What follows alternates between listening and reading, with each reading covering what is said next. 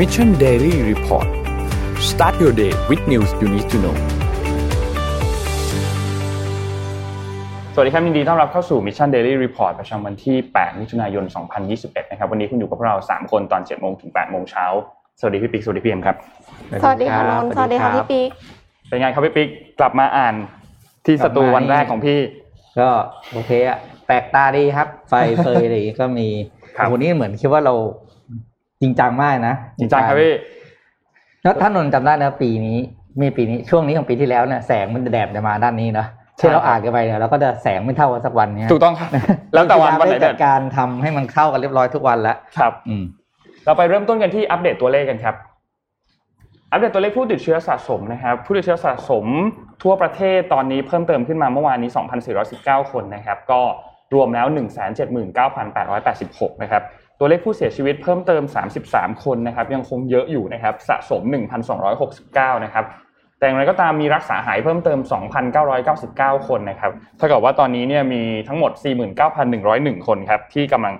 รักษาตัวอยู่ที่โรงพยาบาลณขณะนี้นะครับ เราไปดูตัวเลขวัคซีนกันบ้างครับ ตัวเลขวัคซีนเมื่อวานนี้เนี่ยวันที่ 6 นะครับ เมื่อวันที่ 6 เนี่ยฉีดได้ทั้งหมด 27,591 โดสนะครับ เป็นรวมแล้วเนี่ย 4.2 ล้านโดสนะครับ เป็นเข็มที่ 1 2.85 แล้วก็เป็นเข็มที่ 2 1.36 ล้านโดสนะครับ ไปดูเป้าหมายกันครับว่าเข้าใกล้แค่ไหน เป้าหมายของเราคือ 100 ล้านโดสในสิ้นปีนี้นะครับ ตอนนี้ฉีดได้ 4.2 ล้าน คิดเป็นประมาณ 4.21%นะครับ ยังเหลืออีก 95.7 ล้านโดสนะครับ ตอนนี้เนี่ยเป้าหมายถ้าหากต้องการจะบรรลุภายในสิ้นปีนี้ต้องฉีดให้ได้ 460,000 โดสต่อวันแล้วนะครับ เหลือเวลาอีก 208 วันครับ จะหมดปี 2564 นะครับ ก็อันนี้เป็นตัวเลขเมื่อวันอาทิตย์อยู่ เดี๋ยวพรุ่งนี้เนี่ยพอเป็นตัวเลขของเมื่อวานเนี่ยของวันที่7เนี่ยนะครับน่าจะได้เห็นตัวเลขการฉีดวัคซีนที่เยอะแล้ววัคซีนที่เยอะขึ้นค่ะเพราะว่าเมื่อวานนี้เนี่ยเป็นดีเดย์ที่เริ่มการฉีดวัคซีนในหลาย ๆ พื้นที่นะครับแล้วก็มีการกระจายวัคซีนไปค่อนข้างเยอะนะครับแล้วก็ก็มีหลายคนที่ได้ฉีด a s t r a z เซ e c a อืมถึงแม้ว่าจะเป็นกลุ่มที่อายุไม่ถึงอันนี้เป็น59ด้วยนะคะเป็นเป็นคำถามที่อยากถามพอดีเลยครับ คือ a s t r a z เซ e c a เนี่ยเป็นวัคซีนที่ในหลาย ๆ ประเทศละกันเดี๋ยวถูกแนะนำว่าให้ฉีดในคนที่อายุ 30 ปีขึ้นไปบ้าง 40 ปีขึ้นไปบ้าง จะอยู่ค่ะประมาณนี้ เพราะว่ากลุ่มที่เป็นอายุน้อยเนี่ยจะค่อนข้างเจอความเสี่ยงเรื่องของการเกิดริ่ริ่มมเลืเลืออดดค่อนข้างเยอะสูงกว่าผู้ที่มีอายุ 30 ปีหรือ 40 ปีขึ้นไปนะครับ แต่ว่าเมื่อวานนี้เท่าที่เห็นเนี่ยก็เพราะว่าหลาย ๆ คนก็ได้ฉีด a s t r a z เซ e c a แล้วก็ตัวเหตุผลเนี่ยอันนี้เราไม่แน่ใจว่าทำไมถึงได้ฉีด a s t r a z เซ e c a ถึงไม่ได้ฉีดตัว s i n o v a c ที่อาจจะมีความเสี่ยงน้อยกว่าในกลุ่มคนที่อายุน้อยนะครับ ก็อันนี้ต้องติดตามต่อไปครับ ว่าว่าว่าอย่างไรนะครับ ค่ะเอ่อไปต่อกันเลยแล้วกันนะคะ ครับ ขอขอขั้นด้วยข่าวที่แบบจริงๆ มันเป็นคลิปที่ค่อนข้างไวรัลอยู่ในอยู่ใน YouTube นะคะ แต่ว่าเป็นคลิปเกี่ยวข้องกับลูกพี่ค่ะอืมอย่างที่ก่อนหน้าเนี้ยเอ็มเคยพูดด้วยว่าแบบ รู้สึกเป็นห่วง เป็นห่วงความปลอดภัยของลูกพี่อีลอนมัสก์ครับเพราะว่าชอบทวีตอะไรที่แบบอืมทำนั่นแหให้ละบิตคอยทำให้อืมคริปโตเคอเรนซีอืมมันขึ้นขึ้นลงลงแล้วคือจริง ๆ มันคือเงินของคนอ่าอะเป็นรายได้แล้วคือคิดดูว่าถ้าคนที่หาเช้ากินข้ามอะ แล้วเขาเอาเงินมา all in ในคริปโตอืมแล้วเราไปเล่นกับเขาแบบนั้นน่ะ ล่าสุดก็โดนขู่ไปเรียบร้อยค่ะ ก็คือคลิปนี้นะคะ อยู่ในช่อง Anonymous YouTube Channel นะคะ คือเขาบอกว่าอีลอนมัสเนี่ย เป็นเศรษฐีที่อยู่แบบคืออยู่ในฐานะที่มันแบบมีชื่อเสียงมาก ๆ ได้เข้ามาแต่ต้องความต้องการของชีวิตหลายชีวิตในโลกนะคะ เพราะว่าคนเนี่ยต้องการรถยนต์ไฟฟ้าต้องการการสำรวจอวกาศ แต่ว่าไม่นานมาเนี้ยค่ะ ภาพลักษณ์ที่อีลอนมัสก์พยายามสร้างขึ้นมาเนี่ยก็กำลังจะถูกเปิดเผย แล้วทุกคนก็เริ่มที่จะเห็นตัวจริงมากขึ้นว่า เป็นแค่เศรษฐีหลงตัวเอง ที่แบบอืมเรียกร้องความสนใจอะไรเงี้ยค่ะ เนื้อหาเพิ่มเติมในวิดีโอเนี่ยยังกล่าวอีกว่าดูเหมือนเกมที่อีลอนมัสก์เนี่ยได้เล่นในตลาดคริปโตได้ทำลายชีวิตหลายชีวิต เขาอาจจะคิดว่าตัวเองอะเป็นคนที่ฉลาดที่สุด แต่ว่าตอนเนี้ยได้เจอคู่แข่งแล้วก็คือกลุ่ม Anonymous อืมคือเหมือนกับว่าเป็นเข้าใจว่าเป็นกลุ่มแฮกเกอร์ชื่อดัครังบแต่ว่า Anonymous ออกมาบอกว่า Anonymous ไม่ได้ทำแต่มันอยู่ในช่อง YouTube Channel ชื่อว่า Anonymous นะอืมพี่ก็ไม่แน่ใจว่าเขาแบบว่าเหมือน อาจจะเป็นคนละกลุ่มกันหรือเปล่า หมายถึงว่า แต่ก็มีคนบอกว่า Anonymous อะมันประกอบไปด้วยคนหลาย ๆ กลุ่มอืคือเหมือนกับว่าหลาย ๆ กลุ่ม แล้วก็ประกอบใหญ่ขึ้นมาเป็น Anonymous ครับ ก็เลยไม่รู้ว่าตกลงใครเป็นคนโพสต์นะคะ เอาเป็นว่าคิดว่ายังไงลูกพี่ก็ควรจะระวังตัวนะคะอืมเพราะว่าใช่คือการที่เล่นกับเรื่องของฐานะเออมันเป็นความเป็นอยู่ของคนอะใช่คือคือมันเอ็มคิดว่าบางคนอะที่ถ้าเอ็มเขาพูดหมอะดถูกตัวว่าบางคนเนี่ยอืมเขาอะไรอาจจะนะเขาเรียกทรัพย์สินฆ่าตัวตายก็ได้นะหายไปแบบทีเดียวครึ่งหนึ่งอย่างเงี้ย ก็น่าเป็นห่วงน่าเป็นห่วงลูกพี่งั้นลูกพี่ก็เพราะมันไม่ใช่ครั้งเดียวใช่ไหมนนท์ลูกพี่นี่น่าจะโอ้โหหลายน่าจะเป็นครั้งสิบแล้วล่ะน่าจะเป็นสิบครั้งอะที่พาคนขึ้นรถไฟเหาะไปด้วยอะ roller coaster มาก ๆ ค่ะ เพราะว่าคือทวีตทวีตหนึ่งเนี่ยมันก็คือทำให้บิตคอยน์ขึ้นหรือลงไปได้แล้วแค่บอกว่าเนี่ยไม่ไม่เอาละเพราะว่ามันไม่ดีต่อสิ่งแวดล้อมโอ้โหลงพวบเลยอืห้าสิบเปอร์เซ็นต์เลยอืมจากหกหมื่นนี่คือแบบว่ากลายเป็นติดดอยกันไปเพียบเลยครับ แต่นี้นนว่าถ้า to be fair กับฝั่งของอีลอนมัสก์เองเนี่ย การที่คนคนหนึ่งจะมีคนติดตาม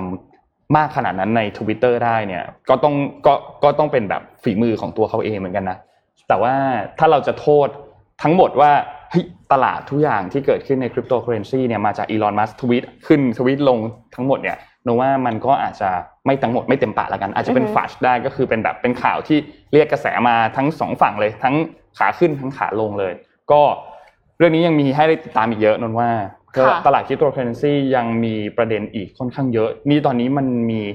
Ethereum 2.0 ที่กำลังจะออกมา ยังมีเหรียญอีกเพียบเลยครับ ที่จะนำออกมาเพื่อแก้ไขปัญหาต่างๆ ก็น่าติดตามครับสำหรับคริปโตเคอเรนซีไม่อยากให้ดูแค่ในเรื่องของแบบว่าเป็นสินทรัพย์ที่เอาไว้เก็งกำไรอย่างเดียว อยากให้ดูแบบตัวพื้นฐานของมันด้วยว่า เอ๊ะเหรียญอันนี้มันถูกสร้างขึ้นมาเพื่อที่จะใช้ทำอะไรอะไรเงี้ยเพราะว่าคริปโตเคอเรนซีหลายๆอันมันมี paper นะใช่ใช่ใช่ตัวเขามี white paper ของเขาอยู่นะมันมีแบบเอ่อ รายละเอียดที่ค่อนข้างเยอะ แล้วก็เหรียญหลาย ๆ อันเนี่ยมันแบบ เอ้ย มันก็น่าจะช่วยแก้ปัญหาอะไรบางอย่างได้จริง ๆ ถ้าสุสมมุติว่ามันถูกใช้ไปอย่างถูกวิธีนะ แต่ว่าเราก็ต้องยอมรับว่าณทุกวันนี้เนี่ยมันยังไม่ได้ถูกใช้ไปแบบเพื่อจุดประสงค์ของมันจริง ๆ อย่างบิตคอยเองเนี่ยมันต้องการที่จะเป็นเหมือนกับสินทรัพย์อันหนึง เพราะว่าตัวค่าเงินต่างๆ มันมีการเฟ้อขึ้นทุกวันอะไรอย่างเงี้ยก็คือบิตคอยตั้งใจจะเป็นทองอย่างนี้ป่ะอ่าอ่าแนวแนวนั้น แนวแนวนั้นครับ ก็เพราะฉะนั้นยังมีเรื่องราวอีกเยอะมากคริปโตเคอเรนซีเราจะค่อยๆหยิบมาเล่าเล่าให้ทุกคนฟังกันพี่ปิ๊กครับะมีเรื่องอะไรครับ เดี๋ยวดูที่นะพูดถึงลูกพี่แล้วอยู่ที่อเมริกาต่อแล้วนะครับ จะเล่าให้ฟังว่าเดือนเนี้ยมิถุนาเนี่ยวันที่สิบห้าจะเป็นวันดีเดย์อีกวันหนึ่งของเศรษฐกิจสหรัฐนะครับ เนื่องจากมีหลายเหตุการณ์จะเกิดขึ้นพร้อมกัน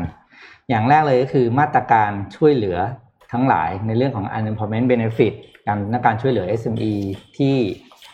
เอ่อได้รับผลกระทบจากโควิดเนี่ยจะจบแล้วนะที่อเมริกาคือจะหยุดความช่วยเหลือแล้วนะครับ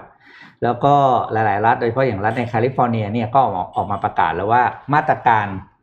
ควบคุมทั้งหลาย restriction ทั้งหลายอะไม่ว่าจะเป็นที่ใช้กับสนามกีฬา museum ร้านอาหารบาร์ทุกอย่างจะยุติทั้งหมด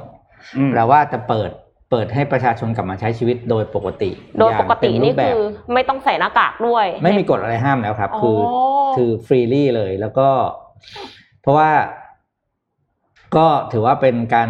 คือตั้งแต่เริ่มมีการฉีดวัคซีนมันตั้งแต่เดือนธันวาเนอะแล้วก็มาถึงปัจจุใช่ไหมธันวาใช่ไหมครับเขาเริ่ม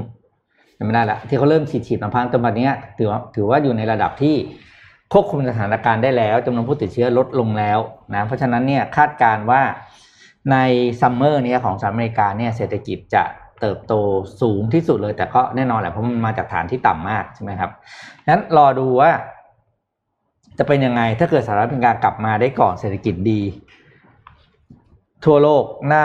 น่าจะเป็นข่าวดีของทั่วโลก ค่ะ เพราะมีตัวเลขบางตัวที่เป็นตัวเลขรายละเอียดปลีกย่อยนะ อย่างเช่นเรื่องของอ่า supply shortage ในเรื่องของการเรียกว่าตัวเลขการขาดแคลนของวัต วัตถุดิบในการผลิตเนี่ยก็เป็นตัวเลขที่มีการช็อตเท e สูงที่สุด แต่ว่า supply ไม่ทันอืม part ต่างๆ วัตถุดิบของสดอะไรต่างๆ นี่ที่เอาไปใช้ในการผลิตเนี่ยมันมันไม่พอค่ะเพราะเพราะว่าภาคการผลิตมันยังมันยังเซตตัวกลับมาจุดเดิมไม่ได้ เพราะไอ้พวกตัวเลข shortage เนี่ยเป็นตัวเลขที่วัดได้เลยว่าเศรษฐกิจโตกว่าที่คาดการณ์ไว้หรือเปล่าอืมนะอืมเราดูครับซัมเมอร์นี้ตัดสินของอเมริกาว่าเป็นยังไง ไม่น่าเชื่อนะคะ จาก จากประเทศที่โควิดนี่คือหนักมาก ๆเลยนะอืมคือแค่กลายวัคเป็นซีนแบบตัวเดียว อันดับหนึ่งของโลกคืออือมจะกลับมาละอืมกลับมากลับมาไวเหมือนกัน คือมถ้ากลับมาไวกลับมาไวไม่ไม่ต้องเทียบกับจีนอะเนาะอืมแต่ว่าก็คือสหรัฐอเมริกาเนี่ย ถ้าเทียบกับว่าเจ็บหนักขนาดเนี้ย พอฉีดใช่วัคซีนได้อย่างมีประสิทธิภาพเนี่ยครับกลับมาเปิดไวมากค่ะ ครับเอ่อนนท์พาไปดูต่อที่ เรื่องของวัคซีนโมเดอร์นาในบ้านเรานิดนึงครับ เมื่อวานนี้เนี่ยไปมีแหล่งข่าวจากสมาคมโรงพยาบาลเอกชนนะครับ ออกมาบอกว่าที่ประชุมสมาคมโรงพยาบาลเอกชนเนี่ยได้มีการกำหนดราคากลางของค่าบริการวัคซีนทางเลือกแล้วนะครับ ก็คือตัววัคซีนโมเดอร์นาเนี่ยนะครับ อยู่ที่เข็มละ 1,900 บาทนะครับ รวม 2 เข็มก็คือ 3,800 บาทนะครับ ซึ่งราคานี้เนี่ยจะรวมทั้งหมดแล้วก็คือรวมค่าบริการ รวมค่าประกัน และค่าสังเกตอาการที่ต้องใช้เวลาประมาณ 40 นาที ก็คือรอบละ 20 นาที หลังจากทำการฉีดเรียบร้อยนะครับ โดยจะมีแพทย์ติดตามและมีการวัดความดันระหว่างรอสังเกตอาการนะครับ ซึ่งอันนี้เนี่ยราคาวัคซีนของตัวโมเดอร์นาเนี่ยอันนี้คือราคากลาง แต่อย่างไรก็ตามราคาวัคซีนของโรงพยาบาลเอกชนแต่ละแห่งเนี่ยอาจจะมีค่าแตกต่างกันที่ค่าอ่าการให้บริการของแพทย์นะครับ ก็ซึ่งแต่ละโรงพยาบาลเนี่ยก็จะไม่เท่ากันนะครับ ซึ่งวัคซีนอันนี้เนี่ยคาดว่านะครับน่าจะเข้ามาในช่วงเดือนตุลาคมนะครับจำนวนเนี่ย5ล้านโดส โดยจะแบ่งเป็นให้สภากาชาติจำนวน 1 ล้านโดส แล้วก็อีก 4 ล้านโดสเนี่ยจะแบ่งให้โรงพยาบาลที่เป็นโรงเรียนแพทย์จำนวนหนึ่งนะครับ แล้วก็จะเหลือประมาณอีก 3 ล้านโดสเอ้ยล้านแรกให้สภากาชาติล้านที่ 2 ให้โรงพยาบาลที่เป็นโรงพยาบาลแพทย์นะครับ เป็นโรงเรียนแพทย์นะครับ แล้วก็อีก 3 ล้านโดสกระจายให้ 390 โรงพยาบาลในเครือสมาคมโรงพยาบาลเอกชนทั่วประเทศไทยนะครับ อันนี้เป็นข้อมูลที่ออกมาจากทางด้าน ของสมาคมโรงพยาบาลเอกชนในเรื่องของวัคซีนโมเดอร์นาครับค่ะ ใครที่รอฉีดโมเดอร์นาก็ติดตามกันต่อไปคนะรับคะติดตามต่อไปครับอ่าขอขั้เริ่นมตุลาใช่ไหมตุลาครับอืมแล้วก็ของน่าจะถึงตุลาแล้วก็น่าจะกระมาจายมาในเป็นช่วงเดืมาอนเป็นั้นนอะไรมาเป็นละรอกด้วยนะไม่ใช่มาทีเดียวเฮนะอืม เพราะว่าบอกมาตุลาธันวา แล้วก็ต้นปี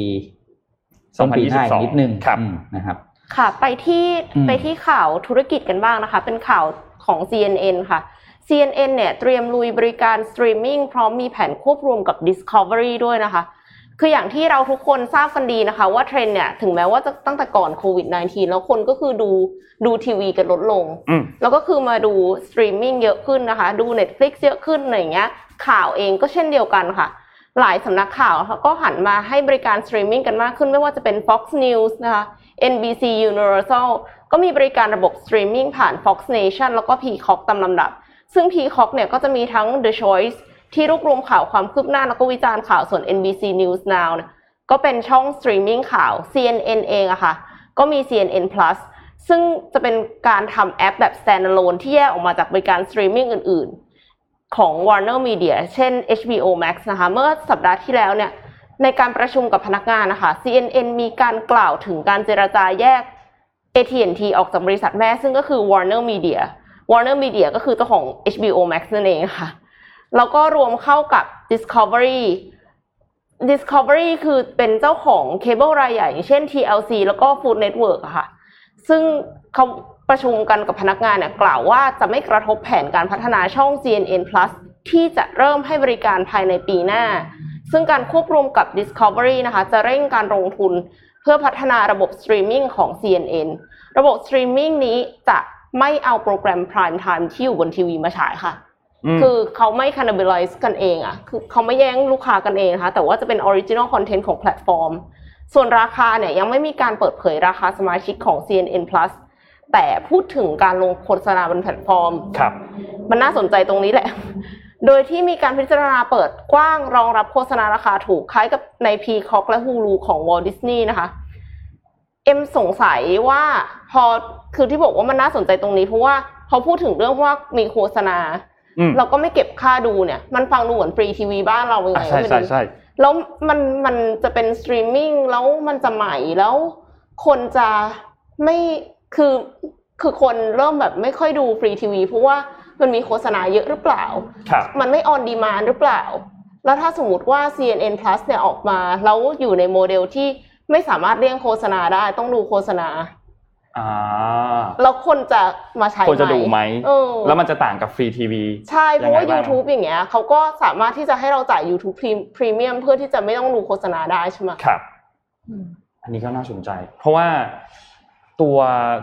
เอามันก็จะต่างกันที่คอนเทนต์ละ เพราะว่าอย่างที่พี่เอ็มพี่เอ็มพูดว่ามันจะแยกกันโดยสิ้นเชิงใช่ไหมทำคอนเทนต์แยกกันโดยสิ้นเชิงคอนเทนต์ก็ต้องแบบต้องดีเจ๋งจจริริงงๆ ต้องเจ๋งจริง ๆ ถึงอยากจะคนอยากจะเข้าไปดู แล้วก็โอเคที่จะดูผ่านแอดด้วยพี่ปีคิดว่าไงอะคะมันก็จะมีตัวโฆษณาเนี่ย ใส่ไปในตัวรายการ แต่ว่าไม่ได้เป็นโฆษณาแบบตัดอืมสามสิบอืวิมสิบห้าวิอะไรเงี้ยอาจจะเป็นอ๋อขึ้นเป็นขึ้นเป็นแถบด้านล่างอย่างเงี้ยเดี๋ยวครันี้บ ซึ่งดูแล้วมันได้ผลกว่าเพราะอย่างต่างประเทศตอนนี้เขาเรียกมันจะมีเทคโนโลยีหนึ่งเขาเรียก shoppable TV คือเวลาเราดูรายการบนทีวีเนี่ยมันจะมี QR code ขึ้นมา ซึ่ง QR code เนี่ยมันจะถูกเตรียมเป็นสคริปต์ไว้แล้วว่าสมมุติตอนที่เราดูถ่ายทอดกีฬาเทนนิสอย่างเงี้ยนะเซตที่หนึ่งถึงสามเนี่ยโรเจอร์เฟเดอเรอร์ใส่เสื้อสีแดง เสื้อสีแดงเนี่ยมันจะมี QR code อยู่ด้านล่าง คุณเอามือถือกดปุ๊บซื้อได้เลยอืมอย่างเงี้ยแล้วก็พอเซตสี่ให้เขาเปลี่ยนสีใช่ไหม พวกนี้เขาจะมีสคริปต์หมดแล้วเพราะว่าอย่างในวงการกีฬาเนี่ยเราเราจะรู้ว่าเบื้องหลังมันมี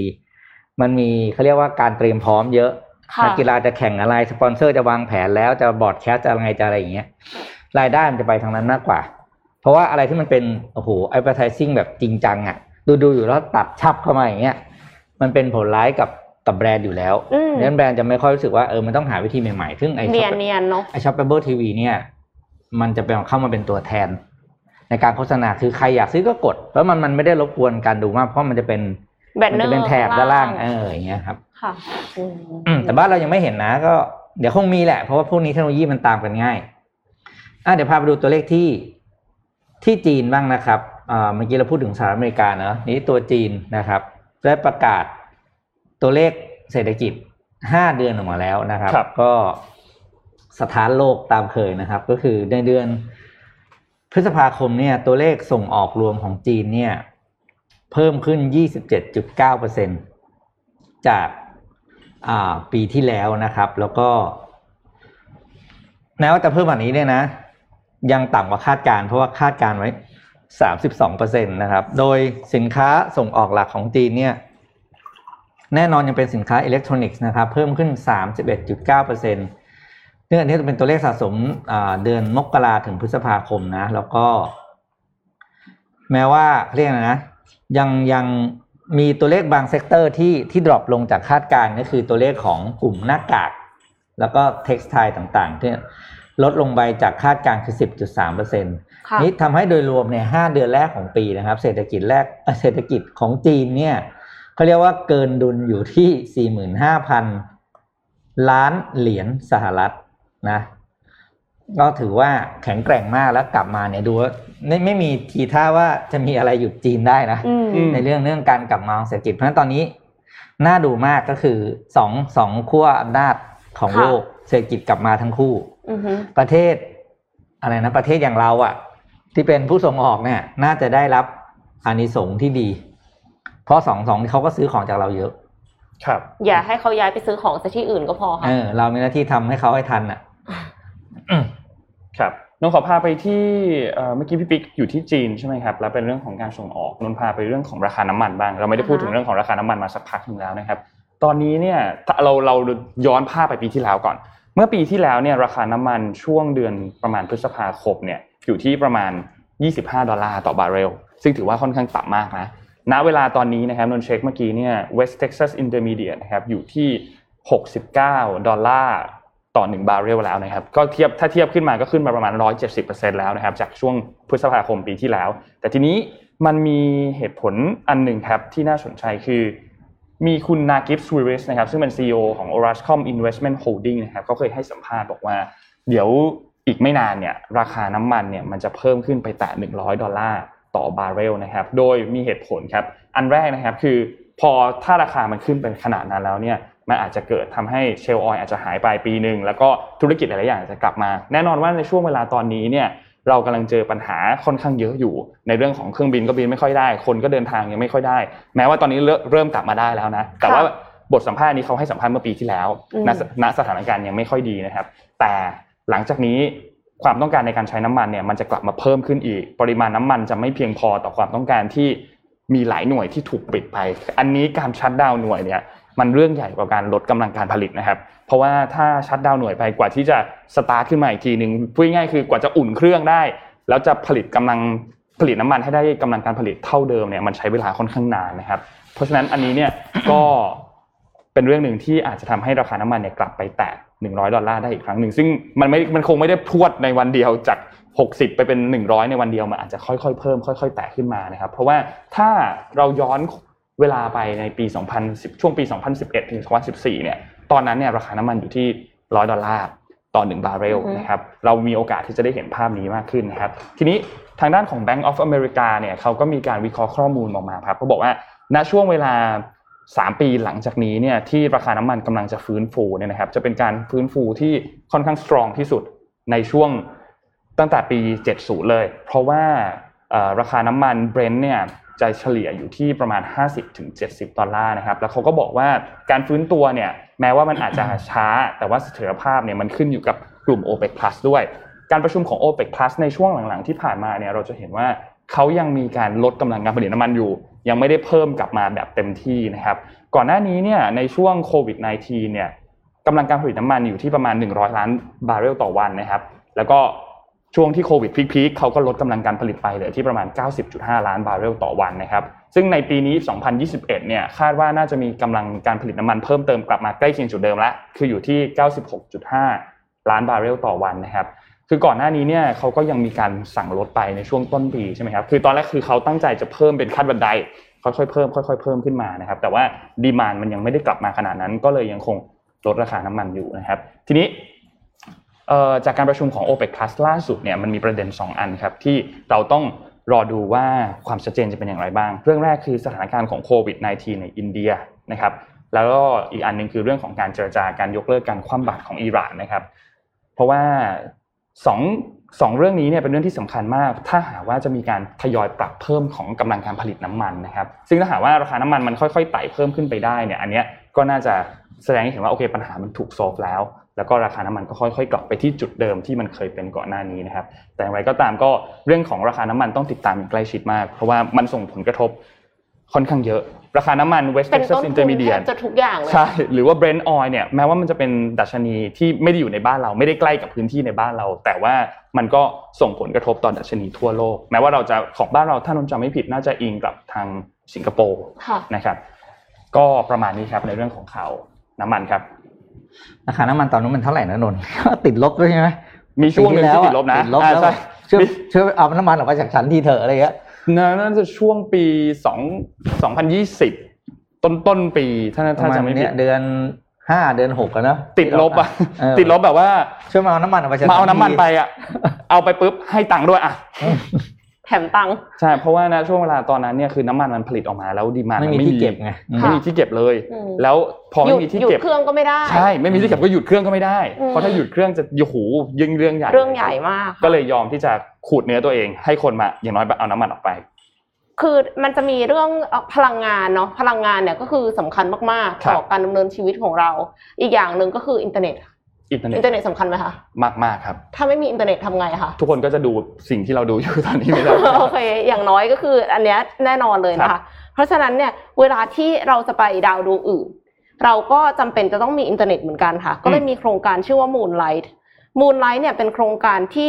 เอ่อองค์การอวกาศยุโรปนะคะ หรือว่า European Space Agency เนี่ย ESA ไม่แน่ใจว่าอ่านว่า ESA หรือ ESA นะคะ ประกาศว่ากำลังพัฒนาดาวเทียมขยายสัญญาณ GPS เพื่อการนำทางและการสื่อสารสำหรับโครงการสำรวจดวงจันทร์ในอนาคต โดยตั้งเป้าว่าจะสามารถใช้งานระบบนี้ได้ภายใน 10 ปีค่ะ และยังกล่าวอีกว่าโครงการโครงข่ายดาวเทียมนี้นะคะ จะเป็นก้าวสำคัญสำหรับระบบเครือข่ายบนดวงจันทร์ระบุพิกัดส่งตำแหน่งโลเคชันกันได้อย่างแม่นยำขึ้นนะคะ เพราะว่าปัจจุบันนี้เนี่ยอะอันนี้คือปูพื้นฐานก่อน GPS ที่สหรัฐอเมริกาค่ะ มีความแม่นยำอยู่ที่ระยะ 1-5 เมตร นึกถึงสภาพไอเนี่ย Apple Apple AirTag อะค่ะอ่าครับ คือเราจะต้องรู้นะว่ามันอยู่ในกระเป๋าอันไหน เราต้องรู้ว่าที่แบบ location คือแค่ชั้นหนึ่งกับชั้นสองก็ยังต้องรู้อะครับเพราะฉะนั้นอะ GPS มันแม่นมาก แต่ว่าบนดวงจันทร์ปัจจุบันนี้นะคะ GPS เนี่ยแม่นอยู่ที่ระหว่าง 480 เมตร ถึง 4.8 กิโลเมตร โอ้โห 4.8 กิโลเมตร นี่คือห่างมากนะ อืม ไม่มีทางจับโปเกมอนได้อะเอางี้ดีใช่กว่าใช่ใช่เพราะฉะนั้นเป้าหมายแรกของโครงการนี้ค่ะ ก็คือทำให้ GPS มีค่าความแม่นยำอยู่ที่ 100 เมตรนะคะ นอกจากนี้อินเทอร์เน็ตบนดวงจันทร์เนี่ยก็ยังมีประโยชน์ในการสื่อสารอย่างตะกี้นี้ที่เห็นว่ามีการติดต่อกลับมาบนพื้นโลกนะคะ ติดต่อกับครอบครัวหรือว่าทีมงานภาคพื้นดิน รายงานสถานการณ์และการค้นพบต่างๆ ให้ทีมงานภาคพื้นดินทราบ แต่ที่สำคัญมากๆเลยค่ะ คือตอนลงจอดค่ะอืมถ้ามี GPS เนี่ยจะช่วยควบคุมการลงจอดบนพื้นผิวดวงจันทร์ได้อย่างแม่นยำแล้วก็ปลอดภัยอีกด้วยนะคะ ปัจจุบันโครงการมูนไลท์เนี่ยอยู่ในขั้นตอนการศึกษาความเป็นไปได้ อยู่ระหว่างขออนุมัติจากประเทศสมาชิก โดยขั้นตอนนี้เนี่ยจะเสร็จสมบูรณ์เร็วที่สุดภายในปี 2023 จากนั้นถึงจะเริ่มดำเนินการภายใน 4-5 ปี ESA กล่าวว่าถ้าสำเร็จเนี่ยโครงการนี้จะเป็นการนำระบบโครงสร้างพื้นฐานไปยังดวงจันทร์เพื่อสนับสนุนภารกิจที่อาจจะเกิดขึ้นในอนาคตอย่างยั่งยืน ตลอดจนสร้างแรงบันดาลใจให้กับคนที่อยากจะไปพัฒนาอะไรบนดวงจันทร์ในอนาคตด้วยค่ะ ก็เป็น อีกสิ่งหนึ่งที่น่าตื่นเต้นนะคะอืมอวกาศนี่เดี๋ยวนี้ดูเหมือนจะใกล้ตัวกันขึ้นมาทุกทีจะทุกบอกทีให้ว่าก่อนจะมี GPS บนอะไรนะ ลงจอดบนดวงจันทร์เนี่ย ช่วยเอา GPS มาช่วยจอดรถในกรุงเทพก่อนได้ไหมเอ็มว่าอาจจะยากกว่านะพี่ปิ๊กพูดตรงไม่บางทีแล้วเราไม่ได้อะไรมันซันะบซ้อนนะเราเราเข้าใจว่าการจอดรถมันยากนะ แต่บางแต่มันก็มีอีกมุมหนึ่งนะก็คือที่จอดรถย้ายใหญ่อะแต่คนที่เขาจอดรถไม่เป็นอะๆอ๋อคือมันควรจะเอามาช่วยเขานะแล้ว ดวงเวลาการที่เขาพยายามจะจอดบนบนถนนน่ะ ค่ะ มันทำให้นึกออกไหมอีกสิบคันที่อยู่ข้างหลังเขารอเขาจอดคันเดียวอะอืมคือถ้ามันมีทีเวสมาช่วยการจอดรถได้เนี่ย เฮ้ยมันจะดีมากเลยนะ เพราะว่ามันจะทำให้เราแบบเหมือนกับขับรถตามหมุนพวงมาลัยตามคำแนะนำ GPS อะ แต่รถสมัยใหม่มันก็มีกล้องปะคะ คือคือรถเอ็มอะไม่มีทั้งกล้องและเซ็นเซอร์นะอืมแต่ว่าอืมอืมสมัยใหม่เนี่ยคือทั้งมีทั้งเซ็นเซอร์ แล้วมีทั้งกล้องนี่มันมันช่วยไม่ได้เหรอค่ะพี่ปิ๊กโอ้ยไม่ถ้าคนจอด ไม่รู้สำหรับพี่อะพี่อาจจะโดน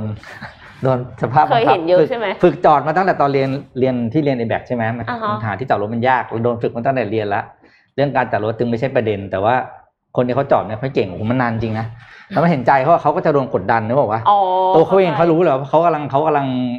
ขวางคนอื่นเนี่ยคนคนยิ่งขวางยิ่งตื่นเต้นยิ่งตื่นเต้นยิ่งจอดไม่ได้ไปกันใหญ่ แทบจะขอให้รถข้างหลังเออมาจอดให้หน่อยช่วเออมาจอดให้หน่อย อะเดี๋ยวพูดถึงดวงจันทร์นะครับ ก็พาไปดูอีเวนต์สำคัญของโลกในเดือนหน้านะครับ อันนี้อาดับมีคลิปใช่ไหมที่พี่ฝากให้โหลดได้โหลดปะครับโหลดไม่ได้ใช่ไหมอะไม่เป็นไร เดี๋ยวให้ไปให้ไปดูในในในในไอจของเขาเดือนหน้าครับวันที่สิบห้ากรกฎาคมเป็นวันดีเดย์มากที่เจฟฟ์ เบโซสนะครับ ที่เขากำลังจะพ้นจากตำแหน่งในวันที่ห้ากรกฎาเนี่ยนะคือเขาเขาจะเขาจะไม่ทำอะไรกับอเมซอนใช่ไหม วันที่ 20 กรกฎาคมครับสองสัปดาห์หลังจากที่ยุติตำแหน่งในอเมซอนเจฟฟ์ เบโซสจะเดินทางไปดวงจันทร์แล้วนะ ฮะ กับโปรเจกต์ Blue Origin ของเขานะครับ ซึ่งเขาออกมาทำวิดีคลิปวิดีโอสั้นๆนะครับ สามารถไปดูได้ในในไอจของของเจฟเบโซนะ เจฟจะไม่อยู่บนโลกนี้กับเราแล้วเหรอคะเขาจะไปแล้วประเด็นนี้คือครับทำเขาครับทำคลิปอันนึงเนี่ยเข้าไปดูทีแบบว่าซึ้งมาก เขาบอกคนที่เขาจะชวนไปดวงจันทร์ด้วยเนี่ยก็คือพี่ชายเขาอืมนะครับก็เขาบอกว่า ever since I was five years old I've dreamed of traveling to space on July 20 I will take that journey with my brother นะเขาก็พูดสั้นๆแค่นี้ในคลิป แล้วก็เขาก็ไปหาพี่ชายอะไรอย่างเงี้ยนะครับ โดยทริปเนี้ยจะมีคนร่วมเดินทางไปด้วยอีกจำนวนหนึ่งแต่ไม่บอกจำนวนนะครับ แล้วก็โดยทริปเนี้ยมันมีการเปิดประมูลที่นั่ง ว่าใครจะไปอวกาศกับเจฟเบโซในทริปแรกนะครับ โดยค่ะมีการประมูล โดยมีคนเข้าประมูลกว่า 5,200 บิดเดอร์สนะครับ จากทั่วโลกเลยร้อยร้อยสามสิบหกประเทศทั่วโลก แต่ไม่มีการเปิดเผยว่า สุดท้ายเนี่ยไอราคาประมูลค่าค่าที่นั่งที่ไปเดินทางไปด้วยกันเนี่ยเท่าไหร่นะครับ โดย Blue Origin Spacecraft เนี่ยได้ทำการทดลองมาแล้ว 15 ทริป แล้วก็เรียบร้อยดีทุกอัน แต่ว่าไม่มีครั้งไหนเลยนะ ที่มีคนขึ้นไปก่อนอืมขึ้นไปด้วย ครั้งนี้เป็นครั้งแรกนะครับหมายถึงว่าครั้งที่เจฟจะขึ้นไปใช่เนี่ยเป็นครั้งแรกที่มีครั้งแรกคนที่มีคนใช่แล้วแกข้างในนั้นขึ้เหนรอเออ คิดดูสิว่ากล้ามาก อืมนี่ว่านึกว่าริชาร์ดแบรนสันอืมกล้าขนาดนี้ คือคือคือราคาบิตเนี่ยเขาเปิดเผยว่าตอนนี้บิตคือยังไม่ประกาศไฟนอลว่าเป็นใครนะครับ แต่ว่าตอนเนี้ไฮราคาบิตสูงสุดที่ตั้งอยู่ตอนนี้ คือ2.8ล้านเหรียญนะต่อต่อต่อต่อคนที่จะขึ้นไปนะครับ แต่ว่ายังไม่สุดท้ายยังไม่ไฟนอลว่าใครจะได้ แล้วก็ต้องบอกว่าถ้าเป็นพี่นะโหถ้าแบบพี่พี่เป็นผู้ถือขึ้นอเมซอนอยู่พี่โคตรเสียวเลยนะคือแกขึ้นไปแล้วเกิดแกแกโทษโชคร้ายอะพูดเลยอ๋อโอ้โหตายแล้วเป็นยังไงเนี่ยใช่ปะเกิดแกไม่กลับเป็นมาเป็นจริเป็งนๆวันใช่ไหมที่แบบว่าโอ้โหสุดลุ้นอะนะสุดลุ้นจริงๆคนคนที่เป็นผู้นำแบบนี้แล้วก็ขึ้นไปแล้วเป็นทริปแรกที่มีคนขึ้นไปด้วย แต่มันก็สร้างความมั่นใจให้มากๆใช่เลยนะคะว่าเขาแบบมั่นใจมั่นใจมากว่ามันจะมันจะปลอดภัยกลับมา อืมอะลุ้นกันวันที่สิบห้าต้องน่าน่าจะเป็นวันที่มีเป็นเป็นข่าวใหญ่ทั่วโลกแหละเรื่องนี้อืมค่ะ ก็เอ่อไปต่อกันที่เจ็ดโมงครึ่งไหมคะอ่าเป็นเจ็ดโมงครึ่งครับค่ะเจ็ดโมงครึ่งวันนี้จะไม่ค่อยใช่ how to เท่าไหร่นะคะ แล้วก็จะเกี่ยวข้องกับเจฟฟ์ เบโซสด้วยนะคะอืมเพราะว่ามันคือ Amazon ค่ะ เมื่อ Amazon นะคะ พัฒนาผลิตภัณฑ์แข่งกับสตาร์ทอัพที่ลงทุน แล้วก็ให้ความหวังว่าจะลงทุนค่ะ อันนี้คือเอามาจาก Wall Street Journal ค่ะ Wall Street Journal เนี่ยเขาไปสัมภาษณ์ค่ะสตาร์ทอัพต่างๆที่ที่ Amazon เนี่ยมีโอกาสได้ไปพบบางบางเจ้าคือเป็นเจ้าที่กองทุน Alexa ของ Amazon ที่ตั้งมาตั้งแต่ปี 2015 เนี่ยเขาลงทุนจริง ๆ บางเจ้าก็ไม่ได้ลงทุน แต่อืมอ้างว่าเหมือนกับสนใจอะสนใจสนใจอยากจะซื้อลิขสิทธิ์หรือว่าไม่งั้นก็คือลงทุน หรือไม่ก็ซื้อบริษัทเลย แต่ว่าสุดท้ายแล้ว ก็ไม่ได้มีการลงทุนกันเกิดขึ้นนะคะ ช่วงตลอดระยะเวลาหลายปีที่ผ่านมาเนี่ย Alexa Fund ก็ได้ไปลงทุนกับสตาร์ทอัพหลายแห่งนะคะ แต่ว่าปัญหาก็คือหลังจากนั้นเนี่ย มันมักจะมี Product ที่ใกล้เคียงกับสตาร์ทอัพนั้นอะอืมออกมาหลังจากที่ได้ไปคุยกันแล้ว เอ๊ะมันยังไงนะคะ ตกลงว่ามันเกิดอะไรขึ้น Wall Street Journal เขาก็เลยไปสัมภาษณ์ 24 สตาร์ทอัพที่กล่าวว่า Amazon.com เนี่ยไป copy ผลิตภัณฑ์ของเขาไปทำเอง ก็นำมาให้ชมค่ะ5ผลิตภัณฑ์ด้วยกันนะคะ ไปต่อกันเลยค่ะ อันที่หนึ่งค่ะ คือ Define Cloud นะคะ Define Cloud เนี่ยเป็นผู้ออกแบบระบบ Cloud Computing ด้วย AI โดยการแปลงข้อมูลที่มีอยู่ในรูปแบบที่จัดระเบียบยากให้เป็นระเบียบสมมติว่าเป็นสิ่งที่คนพูดถึงแบรนด์อยู่ในโซเชียลมีเดียหรือว่าเป็นคลิปวิดีโอ เป็นอะไรก็ตามที่เป็นแบบ human language ครับไม่ได้ไม่ได้อยู่ใน การกรอกฟอร์มที่แบบว่าเอามา organize อืมแล้วอะค่ะ ก็คือ define cloud เนี่ยเขาจะเอามา organize ให้ได้เป็นระเบียบนะคะ เมื่อ 4 ปีก่อน สิ่งนี้คือเกิดขึ้นเมื่อ 4 ปีก่อน แต่ว่าหลังจากนั้นนะคะ Amazon Web Service ก็คือ AWS เนี่ยนะคะออกเอ่อ Amazon Augmented Augmented Intelligence เดี๋ยวนะ คือมันชื่อว่า A2i อะค่ะ A2i เนี่ยมีระบบการทำงานที่คล้ายคลึงกับผลิตภัณฑ์ของทาง Define Cloud เลยเขาก็เลยบอกว่าแบบ เอ๊ะ ตกลงว่ายังไงนะ เพราะว่าพอพอแบบว่ามาเจอกันแล้วมาคุยกันมีการอืมประชุมกันหลายครั้งอะค่ะ แล้ว AWS ก็ออกสิ่งที่คล้ายกันออกมา แล้วก็คือแข่งกันเลยอืมอย่างที่สองค่ะ Nucleus Nucleus เนี่ย ขอถัดไปค่ะ เป็นอุปกรณ์โฮมวิดีโอคือ Nucleus เนี่ยเขาผลิตโฮมวิดีโอที่สั่งการด้วยเสียง อันเนี้ยคือมันติดอยู่ตามแบบ ตามฝาบ้านอะอืมอืมในแต่ละห้องแต่ละห้องอย่างเงี้ย สามารถที่จะสื่อสารกันได้ แต่ทีเนี้ยคือ ไม่ได้สื่อสารกันเฉพาะในบ้าน ก็คือถ้าถ้าคุณย่าคุณยายออกไปข้างนอก หรือว่าอยู่กันคนละบ้านเนี่ยค่ะอืมสามารถที่จะสื่อสารกับหลานที่แบบเล่นบัลเล่ต์อะไรอย่างนี้อยู่ได้อะเพราะฉะนั้นก็คือตอนนั้นนะคะในปี 2016 เนี่ยคือมันมันค่อนข้างจะล้ำแล้วก็เขาหาขายดีมากใน Home Depot แล้วก็ Best Buy นะคะ ก่อนที่จะได้รับเงินลงทุนจาก Amazon โดยที่ก็ทำงานร่วมกับ Alexa Alexa ก็คือไอผู้ช่วยส่วนตัวอืมที่เป็นแท่งๆของ Amazon นะคะ ตอนแรกเนี่ยผู้ก่อตั้งเนี่ยก็ลังเลค่ะ เรื่องการรับเงินทุนของ Amazon อ่าคือชื่อเสียงไม่ค่อยดีเอางี้ดีกว่าอืมแต่ว่า Amazon เองออกมาแสดงจุดยืนค่ะ ว่าจะไม่เอานวัตกรรมของนิวเคลียสไปผลิตเป็นของตัวเอง ก็เลยตกลงอืมผ่านไป 8 เดือนค่ะ เรียบร้อยโผล่เลยครับ Amazon เปิดตัว Echo นะคะ ที่มีฟังก์ชันการทำงานเช่นเดียวกันแล้วก็ ทำให้ยอดขายของนิวเคลียสเนี่ยตกลงเรื่อยๆ Amazon ออกมาแก้ตัวค่ะ บอกว่าแผนการสร้าง Echo นั้น มีมาก่อนที่จะเข้ามาลงทุนกับนิวเคลียสอ้าวก็อาจจะมีแผนมาก่อนจริง ๆ แต่ว่าอืมอาจจะยัง figure out เทคโนโลยีไม่ได้ครับพอไปลงทุนกับนิวเคลียสนะคะ ก็เลยอ๋อถึงบางอ้อแล้วว่าเทคโนโลยีมันทำตัวยังไง มันทำยังไงใช่ไหมคะก็ออกผลิตภัณฑ์มา ดูดูเอโคข้างขวาสิอืมมันก็มันมันก็ก็มีความคล้ายคลึงคกันล้ายออยู่ยู่นะนะเออ แล้วก็จบด้วยอเมซอนจ่ายเงิน คือนิวเคลียสจะฟ้องอเมซอนครับแต่จบเนี่ยจบนอกศาลก็คือไกลเกลี่ยกันก่อนอ๋อก็คืออเมซอนเนี่ยจ่ายเงิน 5 ล้านเหรียญสหรัฐ โดยไม่ยอมรับความผิดอืมแล้วก็ห้ามไม่ให้นิวเคลียสพูดถึงเรื่องนี้อีก โดยนิวเคลียสเนี่ยก็เลยต้องเปลี่ยน business model ไปทำ healthcare product แต่ว่าก็ไม่ประสบความสำเร็จเท่าเดิมค่ะ คืออยู่ยากอะพี่ปิ๊กแหม่ อ่าเขามีโครงการอยู่แล้วอ่าอ่ามีอันต่อมา ค่ะดูสิ Living มีอะไรอีก Social ค่ะ Living Social เป็นเว็บไซต์ขายดีลดราคานะคะ ที่ได้รับเงินลงทุนจาก Amazon แลกกับการถือหุ้น 30%ในปี 2010 ค่ะ Amazon เนี่ยมีธุรกิจคล้ายคลึงกันในตอนนั้นนะคะ คือ Ama- Amazon Local ซึ่งตอนเนี้ยปิดไปแล้วนะ แต่ว่าตอนนั้นนะมี Amazon Local อยู่ Amazon เนี่ยก็ขอให้ Living Social เปิดเผยข้อมูลลูกค้าร้านค้าและยอดขายโดยละเอียด ก็คือยอดขายของ ลูกค้าว่าแบบว่าเขาซื้ออะไรซื้อเมื่อไหรอืมละเอียดยิบอะอืมแล้วก็หลังจากนั้นก็บอกลูกค้าของ Living Social เนี่ยก็ติดต่อ Living Social มาบอกว่า Amazon เนี่ยเขาติดต่อไปหานะอืมแล้วก็ยื่นข้อเสนอที่ดีกว่าด้วย นอกจากนี้นะคะ Amazon ยังดึงตัวพนักงาน Living Social ไปทำงานด้วยเฮ้ยอันนี้แรงมากนะอืมอันนี้รู้สึกว่าแบบ ไม่มีจรรยาบรรณหรือเปล่าอ่าอะไรอย่างเงี้ย ลงทุนกับเขาแล้วเสร็จแล้วก็คือ ดึงตัวเลย ซื้อตัวพนักงานเขาออกไปทำงานด้วยนะคะ คิดดูว่าคนหนึ่งที่ทำงานอยู่ในสตาร์ทอัพเล็กๆอะ่ะแล้วได้ไปทำงาน amazon.com อะอ่าใครจะไม่ไปอ่าใช่โอ้มันยากมากนะ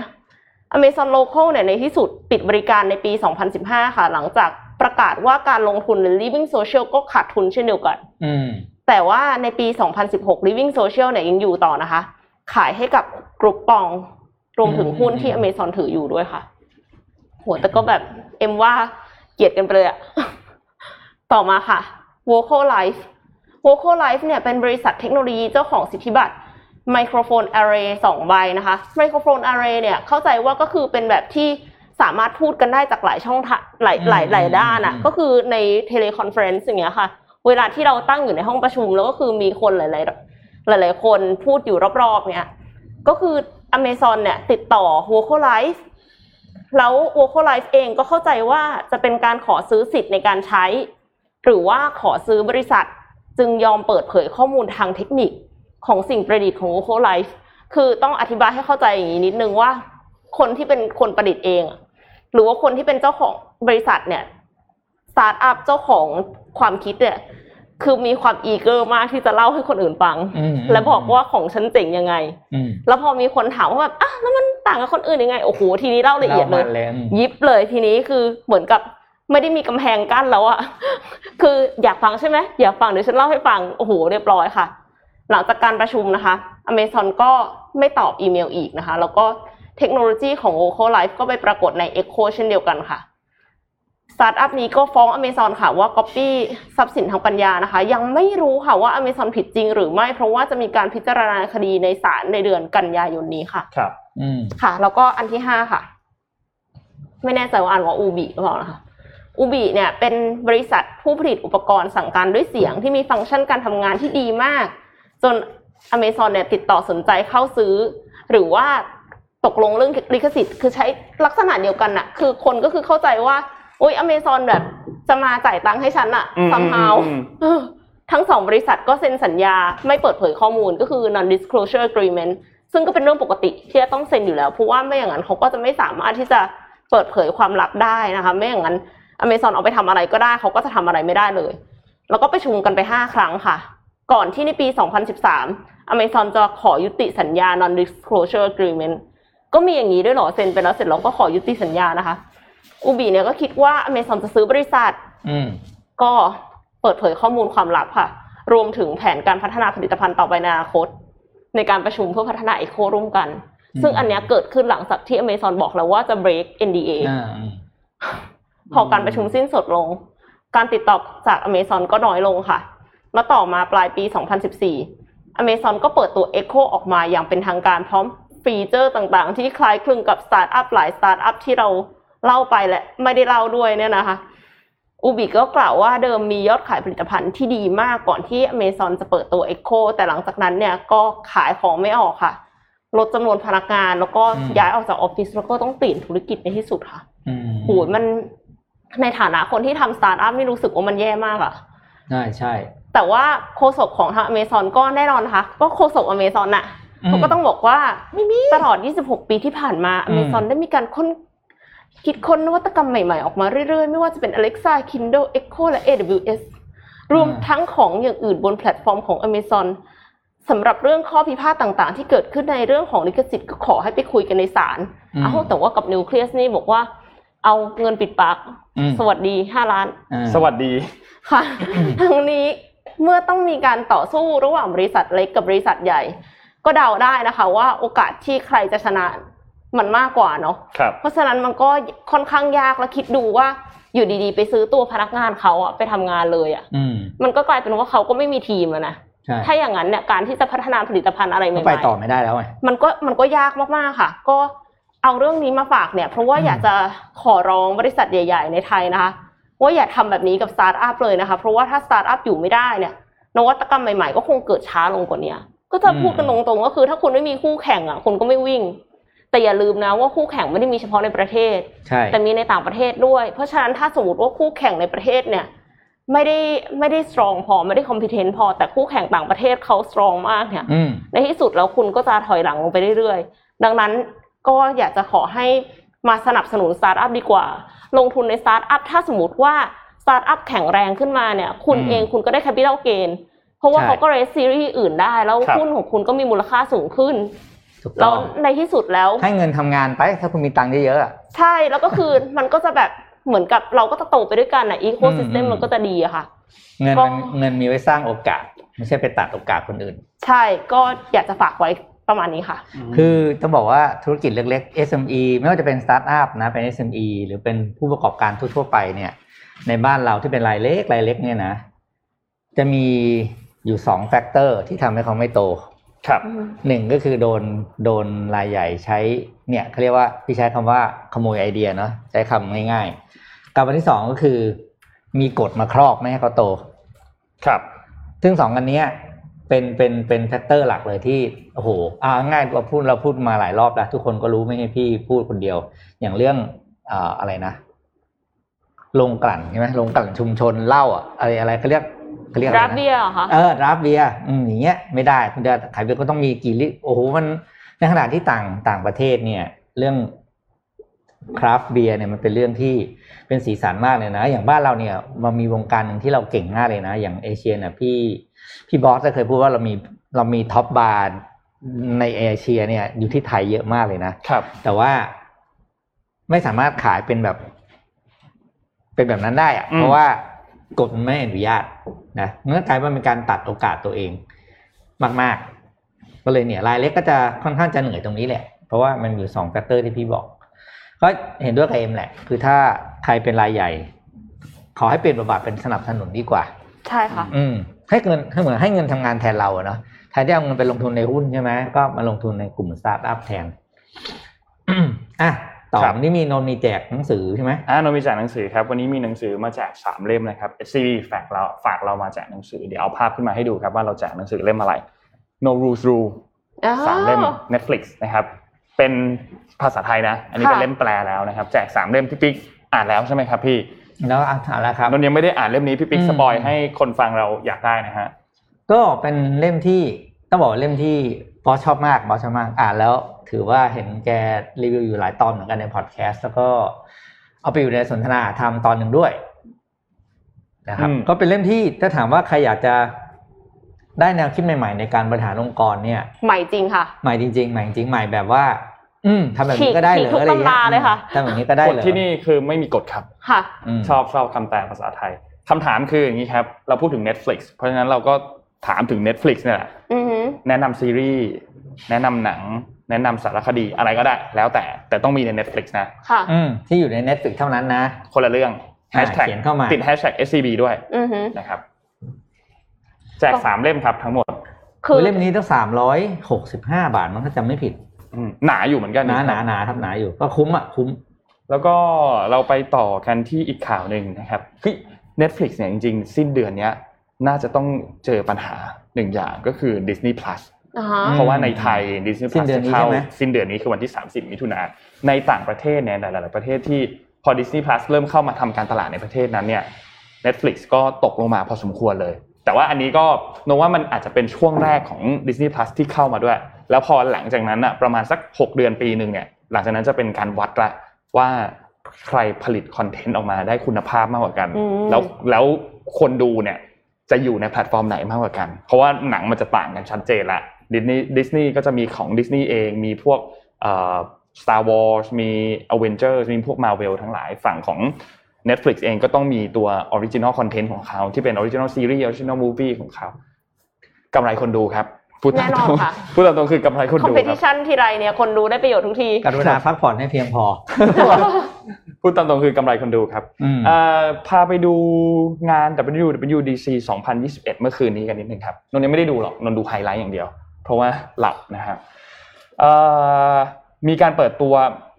หลายอย่างพอสมควรแต่ส่วนใหญ่จะเป็นเรื่องของซอฟต์แวร์อย่างเดียวนะครับ ก็คือพวก Mac OS พวก iOS iPad OS ทั้งหลายนะครับ อันแรกก่อนเลยที่เป็นฟีเจอร์ที่น่าสนใจคือตัว FaceTime ครับหลายหลายๆคนก็อาจจะแบบอ้าว FaceTime ก็มีอยู่แล้วไม่ใช่เหรอในใน iPhone ในอะไรก็มีอยู่แล้ว แต่ว่า FaceTime อันนี้เนี่ยมันมาเพื่อฆ่าซูมครับอืมมาเพื่อฆ่าซูมตรงที่ว่ามันจะสามารถตั้งเวลาได้แล้วคือเหมือนซูมเลยเหมือนจองจองประชุมอะครับ ยิงนัดเพื่อจองประชุมและที่สำคัญคือสามารถแชร์ลิงก์ให้กับคนที่ใช้ Windows หรือว่าใช้ Android ในการเข้าใช้ผ่านตัวเบราว์เซอร์ได้ด้วยนะครับรอบนี้ก็เลยทำให้ Zoom เนี่ยน่าจะต้องเจอปัญหาพอสมควร เพราะว่า FaceTime ลงมาเล่นในตลาดนี้ด้วยนะครับ แล้วก็มีการปรับปรุงเรื่องของภาพเรื่องของเสียงให้ชัดเจนมากขึ้นนะครับ และที่สำคัญคือสามารถที่จะแชร์หน้าจอได้ แชร์วิดีโอได้ แชร์เพลงก็ได้ คือฟังเพลงพร้อมกันในการประชุม FaceTime ก็ได้ หรือว่าจะดูวิดีโอไปด้วยกันก็คือเหมือนการประชุมปกติผ่านซูมเลยนะครับ แล้วก็มีการปรับเปลี่ยนตัว background ข้างหลังได้ และที่อีกอันหนึ่งที่น่าสนใจคือ สมมุติว่าเวลาเรา FaceTime ไปเนี่ยแล้วเราคุยกับคนอยู่ 5 คน มีคนขึ้นมาว่า สมมติพี่เอ็มอยู่ซ้ายสุด พี่ปิ๊กอยู่ขวาสุด ถ้าคุณใส่หูฟังหรือมีลำโพงที่มันแยกเสียงซ้ายขวาได้เนี่ย เสียงมันจะมาจากทางนั้นนะ ต้องใช้ต้องใช้ไอ้นี่ป่ะแอร์จริงๆ AirPodsหูฟังทั่วไปได้หมดเลยลำโพงก็สามารถใช้ได้ คือสมมติว่ามาจากฝั่งซ้าย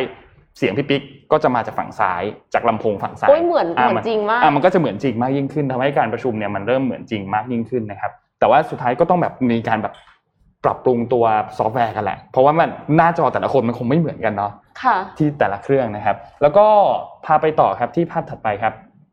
อันนี้คือตัว iOS ครับ iOS เนี่ยเป็น iOS 15 แล้วนะครับสำหรับตัว iPhone นะครับ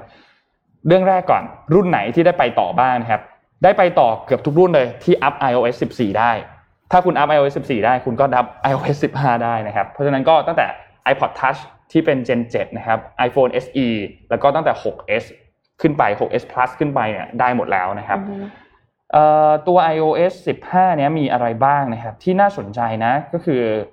การปรับตัว notification ปกติแล้ว notification ของเราเวลามันเข้ามาเนี่ยมันจะเข้ามาเยอะๆ แล้วมันจะไม่ได้แยกหมวดประเภทไปให้ อันนี้มันก็จะแยกหมวดประเภทให้ เช่นแบบว่าแอปที่มาจากหนังบ้างแอปที่มาจากเรื่องของงานบ้าง คือจะเลือกแสดงได้นะครับ ก็จะทำให้ระบบตรงเนี้ยมัน มันอ่านง่ายอะอ่านง่ายขึ้น แล้วก็อีกอันหนึงคือตัว AirPods ครับที่สามารถที่จะค้นหาผ่านระบบไฟล์ไมค์ได้แล้ว ก่อนหน้านี้มันหาผ่านไฟล์ไมค์ไม่ได้ มันจะไม่รู้ว่าตัว AirPods มันอยู่ไหน ถ้า AirPods มันไม่ได้เปิดอยู่ ตอนนี้ก็จะพัฒนาระบบให้มันสามารถทำได้แล้ว แล้วก็มีตัว FaceTime อันใหม่ที่ลิงก์กันทั้ง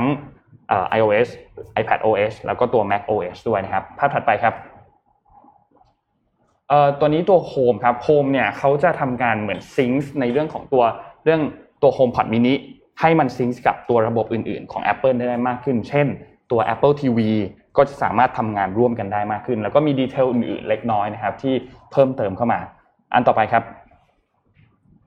Watch OS ครับ อันนี้เป็นตัวนาฬิกานะครับที่อยู่ในตัว Apple Watch นะครับ ก็จะมีฟีเจอร์ใหม่ ๆ เพิ่มเติมขึ้นมาเกี่ยวกับเรื่องของการเปลี่ยนตัวแบ็กกราวด์ได้ให้มันเป็นภาพนู้นภาพนี้ตามที่เราตั้งเองได้ แล้วก็ มีภาพ portrait เพิ่มเข้ามา แล้วก็มีตัวที่เป็นระบบ เขาเรียกว่าเหมือนกับเป็นการระบบทำสมาธิอะที่เป็นแบบอาจจะเป็นคล้าย ๆ แบบเรื่องของการคลามตัวเองการนั่งสมาธิมากขึ้นอะไรพวกนี้ก็จะมีตัวแอปพลิเคชันพวกนี้โผล่เข้ามามากขึ้นนะครับ แล้วก็นอกจากนี้เนี่ยตัว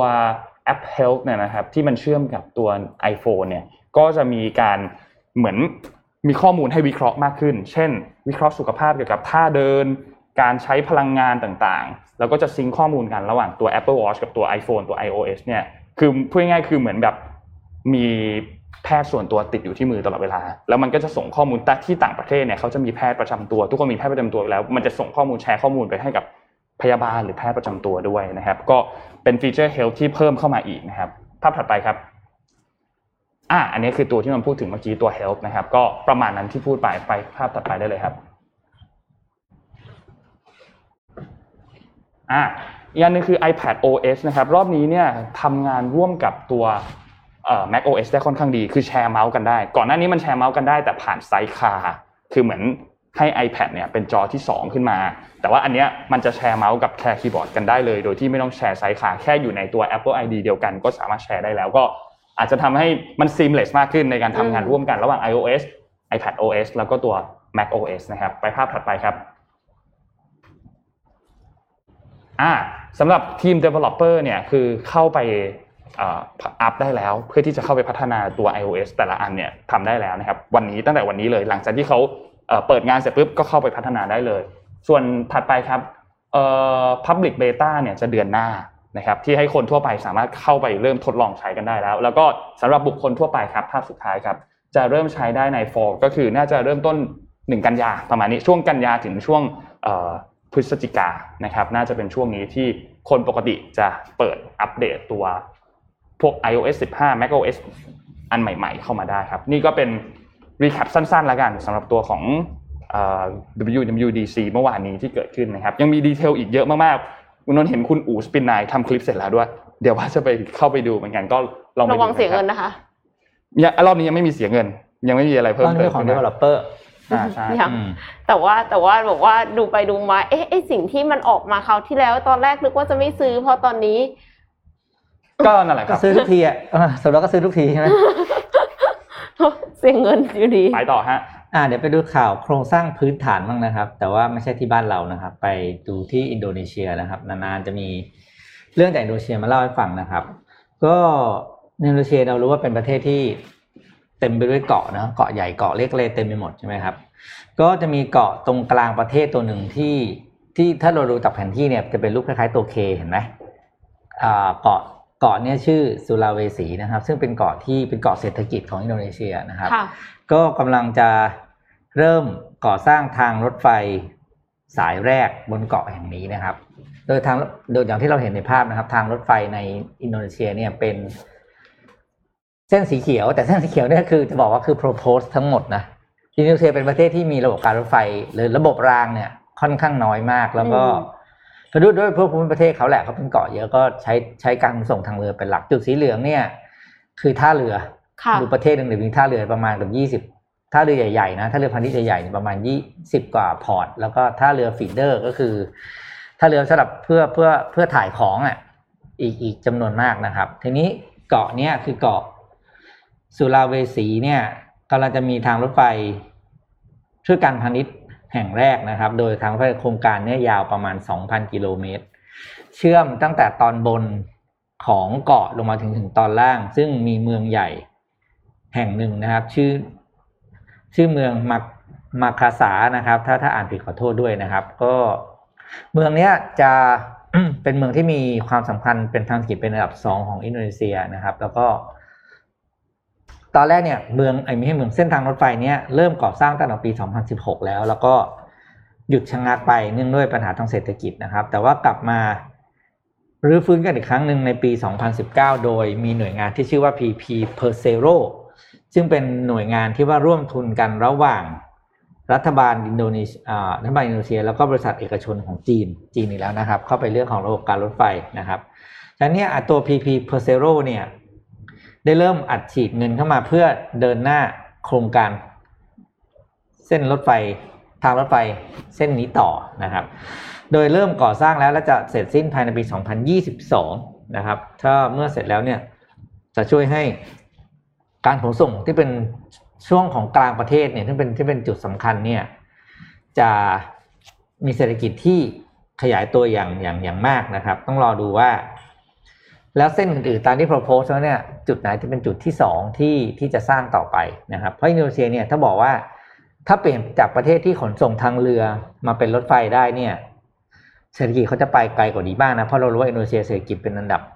top three ของอาเซียนค่ะอยู่แล้วนะครับจำนวนคนก็เยอะมากอืม developer ก็เยอะมากนะอืมน่าติดตามว่าจะเป็นยังไงต่อนะครับ ค่ะ ไปต่อกันที่ข่าวเทคโนโลยีข่าวหนึ่งค่ะ แต่ว่าเป็นของจีนบ้างนะคะ ครับ นักศึกษา AI คนแรกของจีนเนี่ยลงทะเบียนที่ชิงหัวแล้ว มันแปลว่าอะไรนะนักศึกษา AI นะคะ นักศึกษาหญิงคนนี้นะคะมีชื่อว่าหัวจื้อปิงนะคะเพิ่งโพสต์บนเวยปัวครั้งแรก คือเป็นโพสต์แรกเลยแล้วเขาก็บอกว่าลงทะเบียนเรียนภาควิชาวิทยาการคอมพิวเตอร์และเทคโนโลยีของมหาวิทยาลัยชิงหัวที่ปักกิ่งแล้ว ถ้าเป็นนักศึกษาทั่วไปก็คงไม่เป็นข่าวจริงไหมคะครับแต่ที่เป็นข่าวเพราะว่านักศึกษาคนนี้ไม่ใช่คน แล้วก็ไม่ใช่เอเลี่ยน แต่ว่าเป็น AI นะคะ AI ที่มีบุคลิกภาพแล้วก็สิ่งที่สนใจของตัวเอง นั่นก็คือวรรณกรรมและศิลปะค่ะโอ้และนี่ไม่ใช่ AI คนแรกของโลกนะคะ เพราะว่า Google เคยมี AI ชื่อ Switch Transformer มาก่อน แต่ว่าหัวจื้อปิงเนี่ยได้รับการพัฒนาโดยอู้เต้า 2.0 นะคะ ซึ่งเป็นระบบสร้างแบบจำลองปัญญาประดิษฐ์ที่เปิดตัวเมื่อต้นเดือนนี้เองค่ะ โดยใช้ตัวแปรถึง 1.7 ล้านล้านรายการนะคะ เพื่อที่จะให้ออกมาเป็นแบบ เป็นคนมากที่สุดอะมคือมีความคิดมีจิตใจมีมีแบบว่าความสามารถในการแต่งกลอนได้เอง แต่งบทกวีได้เองอะไรอย่างเงี้ยค่ะ ของ Google นะคะ ใช้ 1.6 ล้านล้านรายการ เพราะฉะนั้นอือหืออู้เต้า 2.0 เนี่ยก็เลยใหญ่ที่สุดเลยค่ะ ตอนนี้เราก็สามารถทำภารกิจ 9 อย่างในการฝึกนะคะ เช่น การเขียนบทกวีหรือบทกลอน สรุปข้อความตอบคำถามวาดภาพอะไรอย่างเงี้ยค่ะ แล้วก็เกือบเกือบจะผ่าน Turing Test นะคะ Turing Test เนี่ยก็คือให้คนจำนวนมากเนี่ยมาดูแล้วก็ประเมินแยกแยะว่านี่คือผลงานของคนหรือ AI อืมเกือบจะผ่านอะยังไม่ผ่าน แต่ว่าก็น่าจะเร็วๆนี้อะนะคะอูเต้า2.0 เนี่ยได้รับการพัฒนาเพื่อที่จะให้เครื่องจักรคิดได้เหมือนมนุษย์ และช่วยให้นักพัฒนาสร้างระบบนิเวศการใช้งานปัญญาประดิษฐ์ได้ ซึ่งนักวิจัยผู้ประกอบการก็สามารถที่จะใช้ระบบนี้ได้โดยไม่เสียค่าใช้จ่ายนะคะ AI หัวจื้อปิงเนี่ยได้รับการฝึกฝนร่วมกับบริษัทเทคจื้อผู่ .ai นะคะ และเสี่ยวไอซ์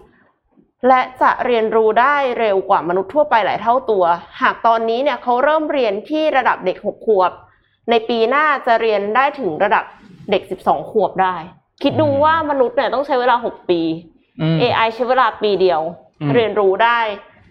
เท่ากันเลยนะคะ ทั้งนี้หัวจื้อปิงเนี่ย ยังไม่สามารถเรียนรู้และใช้ชีวิตอย่างสมบูรณ์เหมือนนักศึกษาทั่วไป เพราะว่ายังไม่ได้แบบมีอารมณ์ความรู้สึกอะไรขนาดนั้นอืมแต่ว่าผู้พัฒนาก็หวังว่า เธอจะเรียนรู้ทักษะ critical thinking หรือว่าการให้เหตุผลเชิงตรรกะจนเชี่ยวชาญก่อน แล้วก็ถึงจะเรียนรู้ปฏิสัมพันธ์ทางอารมณ์ต่อไปค่ะ ครับ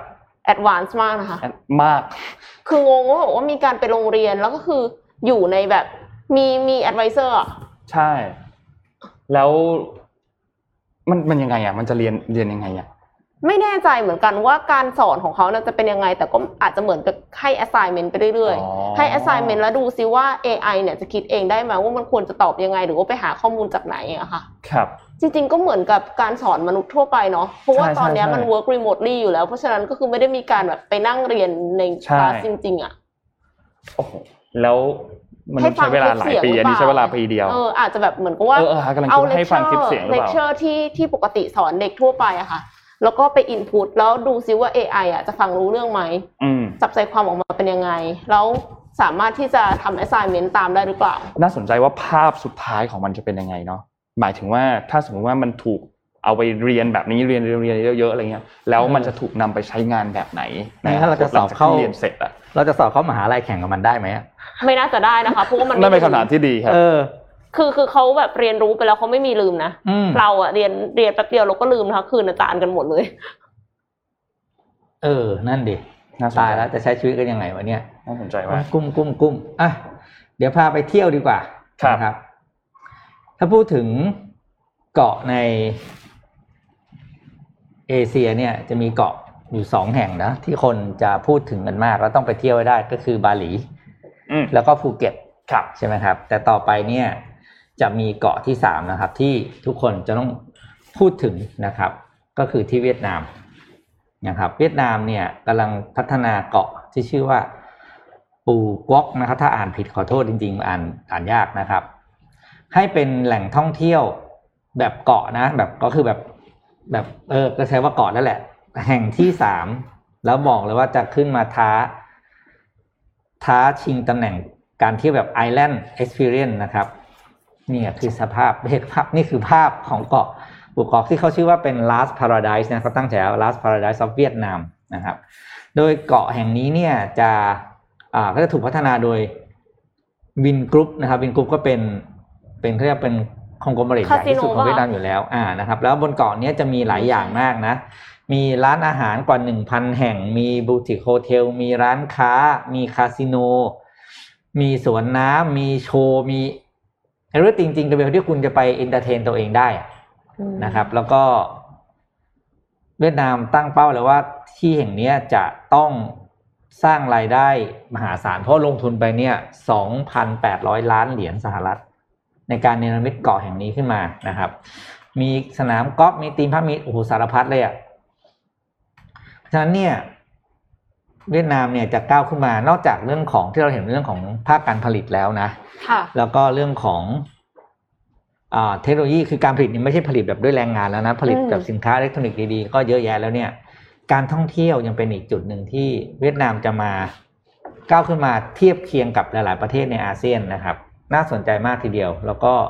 ต้องดูว่าเกาะแห่งนี้เนี่ยจะ จะดึงดูดนักท่องเที่ยวไปได้ ตามแผนหรือเปล่าปัจจุบันนี้เนี่ยมีทั้งเที่ยวนักท่องเที่ยวไปเที่ยวเกาะนี้เนี่ย อยู่ประมาณ 5.1 ล้านคนนะครับ คือเขาเป็นสถานที่ท่องเที่ยวอยู่แล้วแหละแต่ว่าเขาจะทำยกระดับขึ้นมาโดยคาดการณ์ว่าเนี่ยจะเพิ่มตัวนักท่องเที่ยวได้สองเท่าภายในสามปีที่เปิดบริการ อืมอืมนะครับ น่าสนใจมากดูเห็นครับแล้วเราก็สวยนะเนี่ยดูแบบเออดูแบบตื่นตาตื่นใจเชียวตอนนี้เวลาเห็นอะไรแบบเนี้ย เรารู้สึกแบบอยากไปเที่ยวอะ คือไม่ต้องเห็นก็อยากไปเที่ยวค่ะใช่ตอนนี้ทุกวันนี้นี่คือรู้สึกว่าทับชีวิตมีแต่งานอะคืออยากไปเที่ยวมาก คือปกติแล้วเอ็มจะแบบใช้เวลาพักผ่อนเนี่ยด้วยการไปเที่ยวครับคือพอไม่ได้ไปเที่ยว ไม่ได้ไปเที่ยวเมืองนอกไม่ได้ไปเที่ยวต่างจังหวัดเนี่ยไม่ได้พักร้อนเลยอะแล้วพออืมไม่ได้ลาเลยก็คือทำงานตลอดเจ็ดวัน ค่อนข้างเหนื่อยใจนิดนึงค่ะอืมนนท์ขอพาไปที่ข่าวเอ่อเกี่ยวกับวงการการแพทย์นิดนึงครับ เป็น big news ที่ พาดหัวอันบนสุดใหญ่สุดในรอยเตอร์ใน BBC นะครับ คือเป็นยาชนิดหนึ่งครับ เป็นยารักษาโรคอัลไซเมอร์ครับอืมชื่อยาของว่า Biogen นะครับของบริษัท Biogen เนี่ยนะครับ โดยทางด้านของ FDA หรือว่าองค์การอาหารและยาของสหรัฐเนี่ยได้มีการประกาศเมื่อไม่นานนี้เองครับ เมื่อวานว่าอนุมัติตัวยา Aduhelm นะครับซึ่งเป็นยารักษาโรคอัลไซเมอร์ตัวใหม่ของบริษัท Biogen นะครับ โดยยาตัวนี้เนี่ยต้องบอกว่าเป็นยาตัวแรกในรอบ 20 ปีเลยนะครับ ที่ทำการอนุมัติที่เกี่ยวข้องกับเรื่องของเอ่อการบรรเทาอาการของอัลไซเมอร์นะครับค่ะโดยทางด้านของแพทย์ท่านหนึ่งนะครับที่เป็นผู้เชี่ยวชาญเกี่ยวกับเรื่องของโรคอัลไซเมอร์นะครับได้บอกว่า this is a good news for the patient with Alzheimer disease นี่เป็นข่าวดีมากๆสำหรับผู้ป่วยที่ป่วยเป็นโรคอัลไซเมอร์นะครับ we have not had a disease modifying therapy approved ever คือเราไม่เคยมีแบบ ได้รับการ approve ในเรื่องของการบรรเทาอาการที่เป็น therapy เกี่ยวกับเรื่องของโรคอัลไซเมอร์แบบนี้เนี่ยมาก่อน อันนี้เป็นแทบจะเป็นยาตัวแรก ๆ เลยที่ได้รับการ approve นะครับแล้วก็อย่างไรก็ตามเขามีการเตือนไว้ตอนหลังว่า this is not a cure คือมันไม่ใช่ยารักษานะ แต่ว่ามันเป็นตัวที่ช่วยไปเหมือนทำให้ตัว progression ของอัลไซเมอร์เนี่ยมันช้าลงอืมซึ่งอันเนี้ยก็เป็นความหวังที่ดีมากๆแล้วค่ะเพราะว่าโรคอัลไซเมอร์เนี่ยที่สหรัฐนะครับเป็นโรคที่ต้องบอกว่า ทำให้คนเสียชีวิตเป็นอันดับ6เลยอ๋อเหรอคะอันดับ6นะครับอัลไซเมอร์เนี่ยไม่ไม่ไม่ใช่แบบ ไม่ใช่โรคปลายแถวอะอ๋อเป็นโรคที่อันดับต้นๆเลยนะครับ อันดับหกที่ทำให้เกิดการเสียชีวิตที่สหรัฐนะครับ ซึ่งการอนุมัติครั้งนี้เนี่ยวงการการแพทย์ก็บอกว่าเป็นยาที่ค่อนข้างประสบความสำเร็จ แล้วก็พอได้รับการอนุมัติกับ FDA ซึ่งกว่าจะได้รับการอนุมัติมันใช้เวลานานมากอยู่แล้วนะครับ อันนี้ก็เลยเป็นข่าวดีที่สำหรับผู้ป่วยโรคอัลไซเมอร์เนี่ยจะมีความหวังในการที่จะบรรเทาอาการหรือว่ารักษาโรคให้มันเกิดอาการเรื่องของอัลไซเมอร์เนี่ยช้าลงได้มากขึ้นนะครับ ก็ช่วยกันแชร์ข่าวให้เพื่อนๆที่มีเอ่อผู้สูงอายุที่บ้านที่อาจจะเป็นโรคอัลไซเมอร์หรือเป็นอะไรอยู่เนี่ยก็ช่วยกันแชร์ข่าวครับ เพราะว่าข่าวนี้เป็นข่าวดีมากครับ ค่ะเอ่อวันนี้นะคะ มีการแข่งขัน e-sports อย่างหนึ่งค่ะอืมที่กำลังจะไลฟ์นะคะ ตอนตอนสอง ตอนหกโมงเย็นค่ะ ตั้งแต่หกโมงเย็น แต่ว่ามันแปลกกว่า e-sport ทั่วไปค่ะ ตรงที่อันเนี้ยคือการทำ financial modeling ค่ะอืมบน Excel อืมแข่งขันกัน ในผู้เชี่ยวชาญ 8 ประเทศด้วยกันค่ะ สหราชอาณาจักรออสเตรเลีย โปแลนด์แอฟริกาใต้อินเดียสหรัฐอเมริกามาเลเซียและแคนาดานะคะ คือเรื่องเนี้ยมันมีคนพูดถึงใน Facebook เอ็มเยอะมากเลยเพราะว่าคือเพื่อนก็จบไฟแนนซ์อะไรอย่างงี้ใช่ไหม แล้วทุกคนก็จะแบบเหมือนกับนี่แหละ ฉันได้เวลาเดบิวต์เข้าวงการ e-sport แล้ว ด้วยการแข่ง financial modeling คือเอ็มอ่านแล้วก็แบบอืมจ้ะเชิญแข่งกันไปเลย เดี๋ยวคอยเชียร์คือผมว่าเป็นอะไรที่น่าสนใจมากที่ Microsoft เนี่ยสามารถที่จะดึงเทรนด์ e-sport อืมเข้ามาอืมใช้กับสิ่งที่ดูเหมือนน่าเบื่อคืออม Excel ได้ค่ะ ก็เชิญติดตามกันได้นะคะ search search ตามตามรูปบนหน้าจอได้ก็ ตอนหกโมงเย็นวันนี้ค่ะถ้าจริงคนไทยเก่ง Excel เยอะมากนะ ก็น่าจะคือแบบมีแบบหลายๆฟังก์ชันที่เขาช็อตเคยคัพูทดมาแล้วเราบอกใช่ไหมว่ามันมีอะไรอย่างนี้ด้วยเหรออะไรอย่างเงี้ยมันไม่ใช่แค่แบบทำตารางทำกราฟบวกลบคูณหารหรือคิดสูตรทางเอนจิเนียร์นะ มันมีอะไรเยอะแยะเต็มไปหมดเลยอะอืมก็อะติดตามกันได้ค่ะ เผื่อว่าดูแล้วเราแข่งอาจจะรู้สึก Excel ว่า Live เราอยากจะไปแข่งบ้างเพราะว่าอุ้ยแค่นี้เองจิบจิบแค่ดูแล้วจะรู้สึกว่าโอ้จ้างเขาเถอะอะไรเงี้ยอ๋อจ้างเขาเถอะให้เขาทำให้ดีกว่าอะครับเดี๋ยวปิดท้ายครับพาไปเที่ยวอีกที่หนึ่ง เอ่อเรามีพูดถึง Disney Plus ใช่ไหม Disney ก็ต้องเกี่ยวข้องกับ Marvel ใช่ไหมครับ ก็มีสถานที่ท่องเที่ยวแห่งใหม่ครับ ที่นี่ครับนนท์มันชื่อ Avenger Campus อเวนเจอร์นะคอุ้ยรับตึกคล้ายๆเลยนะ ก็คล้ายๆในจะหนังเปิดนะที่มันก็แน่ Disneyland มันต้อง Resort ที่แคลิต้องฟออร์ย่างเนีนี้ยแหละนะครับนี่ครัก็บเอาจากเอาธีมจากเรื่อง Avenger เนี่ยมา มาเป็นแรงบันดาลใจในการสร้างสถานที่ท่องเที่ยวอย่างนี้นะครับ ก็มีตั้งแต่ตัว ฐานทัพใช่ไหมมีข้างในข้างในเนื้อเรื่องจะเน้นอยู่สองเรื่องนะครับ คือ Spider-Man กับ Doctor Strange นะครับอืมโดย Spider-Man เนี่ยเขาจะมีอ่าโซนที่ให้เราไปปล่อยปล่อยปล่อยใหญ่ใยได้มุมเหรออ่าแล้วเนี่ยอย่างนี้นี่อ่าให้เขาไปอะไรไม่รู้แหละนะเขาก็มีแต่รูปให้นี่พอดีไม่มีภาพเคลื่อนไหวนะครับ แล้วก็อีกโซนหนึงจะเป็นโซนของเกี่ยวกับหนังจากเรื่อง Doctor Strange นะครับ ก็เปิดให้บริการในเดือนกรกฎาคมก็คือซัมเมอร์นี้ที่ที่ แคลิฟอร์เนียนะครับ ถ้าใครมีโอกาสไปเที่ยวก็ส่งรูปมาฝากด้วยนะครับ ว่าเป็นยังไง เชื่อว่าคนต้องต่อแถวเข้าเล่นกันอย่างมโหฬารแน่นอนนะครับครับค่ะ น่าสนใจมากค่ะอืมอยากไปแล้วค่ะพี่ปิ๊กแค่เห็นนี้ก็อยากไปเลยใช่ไหมใช่ต้องขอข่าวปิดท้ายอีกอันหนึ่งครับค่ะเกี่ยวเกี่ยวกับเมื่อกี้พี่เอ็มพูดเกี่ยวกับเรื่อง e-sport แล้ววันก่อนนนท์ได้ดูไลฟ์อันหนึ่งคือมันเป็นไลฟ์ของนายอาร์มแล้วนายอาร์มเนี่ยเขาไปดู live depa depa คืออันนี้ครับ เอาภาพขึ้นมาครับ คือมันเป็นเหมือนงานเกมอันหนึ่งที่เป็นเดป้าแล้วก็คือเอาคนที่ทำเกมเป็นคนไทยนะ คนที่ทำเกมเนี่ยมาพิชก็คือเหมือนมาพิชกับกรรมการอือฮึแล้วถ้าคนที่ชนะเนี่ยก็จะได้ต่อยอดไปทำพัฒนาเกมไปต่อไปไป developer กับทางด้านของ Nintendo Switch อ๋อออ่าก็คือพูดง่ายๆก็คือเป็นโอกาสของคนไทยแหละค่ะแต่ทีนี้มันมีนนท์เข้าไปดูแล้วเนี่ย มันมีเกมหลายเกมมากที่แบบเฮ้ยเราไม่เคยได้ยิน เราไม่เคยได้ยินผู้ ผู้พัฒนาเกมกลุ่มนี้มาก่อนเลยอะทำไมเราถึงไม่เคยได้ยินทีนี้ก็เลยแบบไปดูไปอ่านข้อมูลนู่นนี่ก็มีคุณเจมส์ปริเมศเนี่ยนะครับเขามาสรุปไว้ใน Facebook เขาบอกว่าจริงๆแล้วเนี่ยตลาดตลาดเกมในไทยเนี่ย มันใหญ่มากนะ ใหญ่ขนาดไหน ถ้านับแค่ในอาเซียนเนี่ย เราอยู่อันดับหนึ่งอันดับสองอะอืมวนๆอยู่ประมาณเนี้ยแล้วถ้านับในโลกเราติดท็อปยี่สิบอืมอ่าแต่ว่าในไทยเนี่ยตลาดเกมที่ค่อนข้างใหญ่เนี่ยคือใหญ่ในมือถือ ไม่ได้ใหญ่ในคอมไม่ได้ใหญ่ใน Nintendo Switch แต่ใหญ่ในมือถือนะครับ แต่ทีนี้อ้าวแล้วทำไมถึงงานนี้มันไม่ใช่งานเกมมือถือนะค่ะอ่าเพราะว่าเกมมือถือเนี่ยค่อนข้างมีกลุ่มที่ครองตลาดชัดเจนอยู่ละอะอย่าง ROV อย่างเกมที่อะ PUBG Mobile อะไรอย่างเงี้ยที่มันค่อนข้างครองตลาดอยู่ในเอ่อตลาดเกมมือถืออยู่แล้วแล้วรวมถึงมันเป็นการเขาเรียกว่าเขาใช้คำว่ามันเป็นการแข่ง bidding คือเกมไหนลงโฆษณาเยอะกว่า ก็มีโอกาสที่คนจะเห็นมากกว่า คนเห็นเยอะ ก็มีโอกาสที่คนจะเล่นเยอะ แล้วก็มีโอกาสที่มีสปอนเซอร์หรือมีการ collab กับทางด้านของแพลตฟอร์มอื่น ๆ เช่น PUBG ไป collab กับค่ายมือถือค่ายหนึ่งอะไรอย่างเงี้ย ก็จะมีพวกเนี้ยเพิ่มขึ้นอย่าง PUBG เองก็ไป collab กับ Blackpink ด้วยอะไรอย่างเงี้ย มันก็เลยทำให้โอกาสที่จะเข้าไปแช่ในเกมมือถือนี่มันยากมากขึ้นนะครับ ซึ่งเขาก็เลยไปขายเกมอื่นๆแทน เช่นอาจจะเป็นเกมคอมพิวเตอร์ แล้วก็ไม่ได้ทำการตลาดที่ไทยส่วนเราก็เลยไม่ค่อยรู้จัก เพราะไปทำการตลาดที่ โลกแทนระดับโลกแทน เพราะว่าในระดับโลกเนี่ยมีคนที่ค่อนข้างเขาอยู่ในกลุ่มเกมแบบหลาย ๆ แบบ เช่นคนที่ชอบเกมอินดี้ก็จะมีกลุ่มคนที่เล่นตรงนี้อยู่ เพราะฉะนั้นไปทำตลาดคนกลุ่มนี้ก็เลยมีโอกาสที่จะได้ยอดขายขายเกมมากขึ้น แล้วเกมพวกนี้ส่วนใหญ่เนี่ยก็จะไม่ได้เป็นเกมฟรีอยู่แล้วคือจะมีราคาอาจจะ 20 เหรียญตั้งแต่ 300 บาท ไปจนถึงหลักพันห้าถึง2,000ก็มีแล้วแต่ว่าเกมถูกพัฒนามาแบบไหน ถ้าไปดูเนเจอร์ของคนไทยจริงๆมันไม่ได้แค่ในวงการเกมนะแต่หลาย ๆ คนยังรู้สึกว่าเฮ้ยเกมมันน่าจะฟรีสิไม่ได้แบบต้องเป็นเกมเสียตังค์คนไทยอาจจะยังไม่ได้ชินกับการซื้อเกมมากเท่ากับชินกับการซื้ออาหารหรือซื้อเสื้อผ้า แต่ว่าสำหรับตลาดโลกเนี่ยเขาค่อนข้างที่จะมีความเหมือนมันจะบอกว่าเขาถูกก็ไม่ใช่คือมันเขาชินแล้วที่กับการซื้อเกมซื้ออะไรแบบนี้นะครับ ซึ่งรวมถึงสื่อบันเทิงด้วยนะ ไม่ได้ต่างประเทศก็จะมีในเรื่องของการแบบ การละเมิดลิขสิทธิ์ที่มันน้อยกว่า ถ้าเทียบกันตรงๆนะครับ ก็เลยทำให้เราอาจจะไม่รู้จักเกมนี้มาก แต่ทีนี้สังคมไทยเนี่ยก็ค่อยๆพัฒนามามากขึ้นในเรื่องของวงการเกม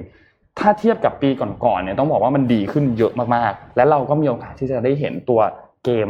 เหล่านี้ที่มาจากผู้พัฒนาของไทยเนี่ย เยอะมากขึ้นอีกมากนะครับ ก็ใน Data อันเนี้ยก็น่าสนใจนะ คืออยากให้คนเข้าไปลองลองเข้าไปดูย้อนหลังกันดูก็ได้ว่าไลฟ์อันเนี้ยมีเกมอะไรที่น่าสนใจบ้างแต่ว่ามันมีหลายเกมเลยที่น่าเล่น และที่สำคัญก็คือพิธีกรเนี่ยคือพี่โปจิพี่โปจิที่ทำกับ Mission To Pluto เนี่ยอืมอ่าเขาก็ไปเป็นพิธีกรด้วยเดี๋ยวว่าถ้ามีโอกาสอาจจะให้พี่โปจิเอามาเล่าให้ฟังนะครับ ก็ประมาณนี้ครับเกี่ยวกับเรื่องของวงการเกมในบ้านเรา ค่ะ วันนี้น่าจะครบถ้วนนะคะอืมอืมโอเคครับ วันนี้ ครบถ้วนนะครับ ก็หนังสือยังคงตอบคำถามกันมาได้นะครับ เราวันนี้เราแจกหนังสือจาก SCB No Rules Rule ทั้งหมด 3 เล่มนะครับคำถามคือให้แนะนำอะไรก็ได้ใน Netflix สารคดีหนังซีรีส์ได้หมดนะครับ ก็เข้าไปตอบ Hashtag คำถาม SCB ด้วยนะคะ Hashtag SCB ด้วยนะครับ เข้าไปตอบคำถามกันได้ในคอมเมนต์ตอบใน Facebook นะตอบใน YouTube เราตามไม่ได้นะครับ วันนี้เราขอบคุณผู้สนับสนุนใจดีนะครับ c o c a r o Time นะครับ ผู้แทนจำหน่ายนาฬิกา Oris อย่างเป็นทางการนะครับก็ให้การสนับสนุน Mission Daily Report มาอย่างยาวนาน แล้วก็ขอให้อยู่กับเราไปนานๆนะครับสำหรับใครที่สนใจในเรื่องของนาฬิกา แล้วก็กำลังเล็งๆนาฬิกาอะไรอยู่ ก็ไปชมรายละเอียดกันได้ที่เว็บไซต์ t o c a d e r o t i m e c o m นะครับแล้วก็ขอบคุณ SCB ด้วยนะครับที่สนับสนุนมาอย่างยาวนาน แล้วก็อย่าลืมสนับสนุนโรบินฮูดด้วยนะครับและเลิสุฟดโค้ท้ายดค่ะ ยังใช้ได้อยู่ไหมคะยังใช้ได้ยังใช้ได้เลิฟโค้ดนะคะลด 50 บาทจาก 100 บาทเท่านั้นครัเอบง แล้วก็สุดท้ายครับขอบคุณลูกค้าใหม่ของเรานะครับ AIS Business 5G Your Trusted Smart Digital Partner นะครับก็เป็นลูกค้าท่านใหม่ล่าสุดนะครับ ก็ขอบคุณมากๆนะครับ แล้วก็แน่นอนครับขอบคุณท่านผู้ชมทุกท่านนะครับที่ติดตามนะครับ แล้วพบกันใหม่อีกครั้งหนึ่งเนี่ยในวันพรุ่งนี้ครับ สวัสดีครับ สวัสดีค่ะ Mission Daily Report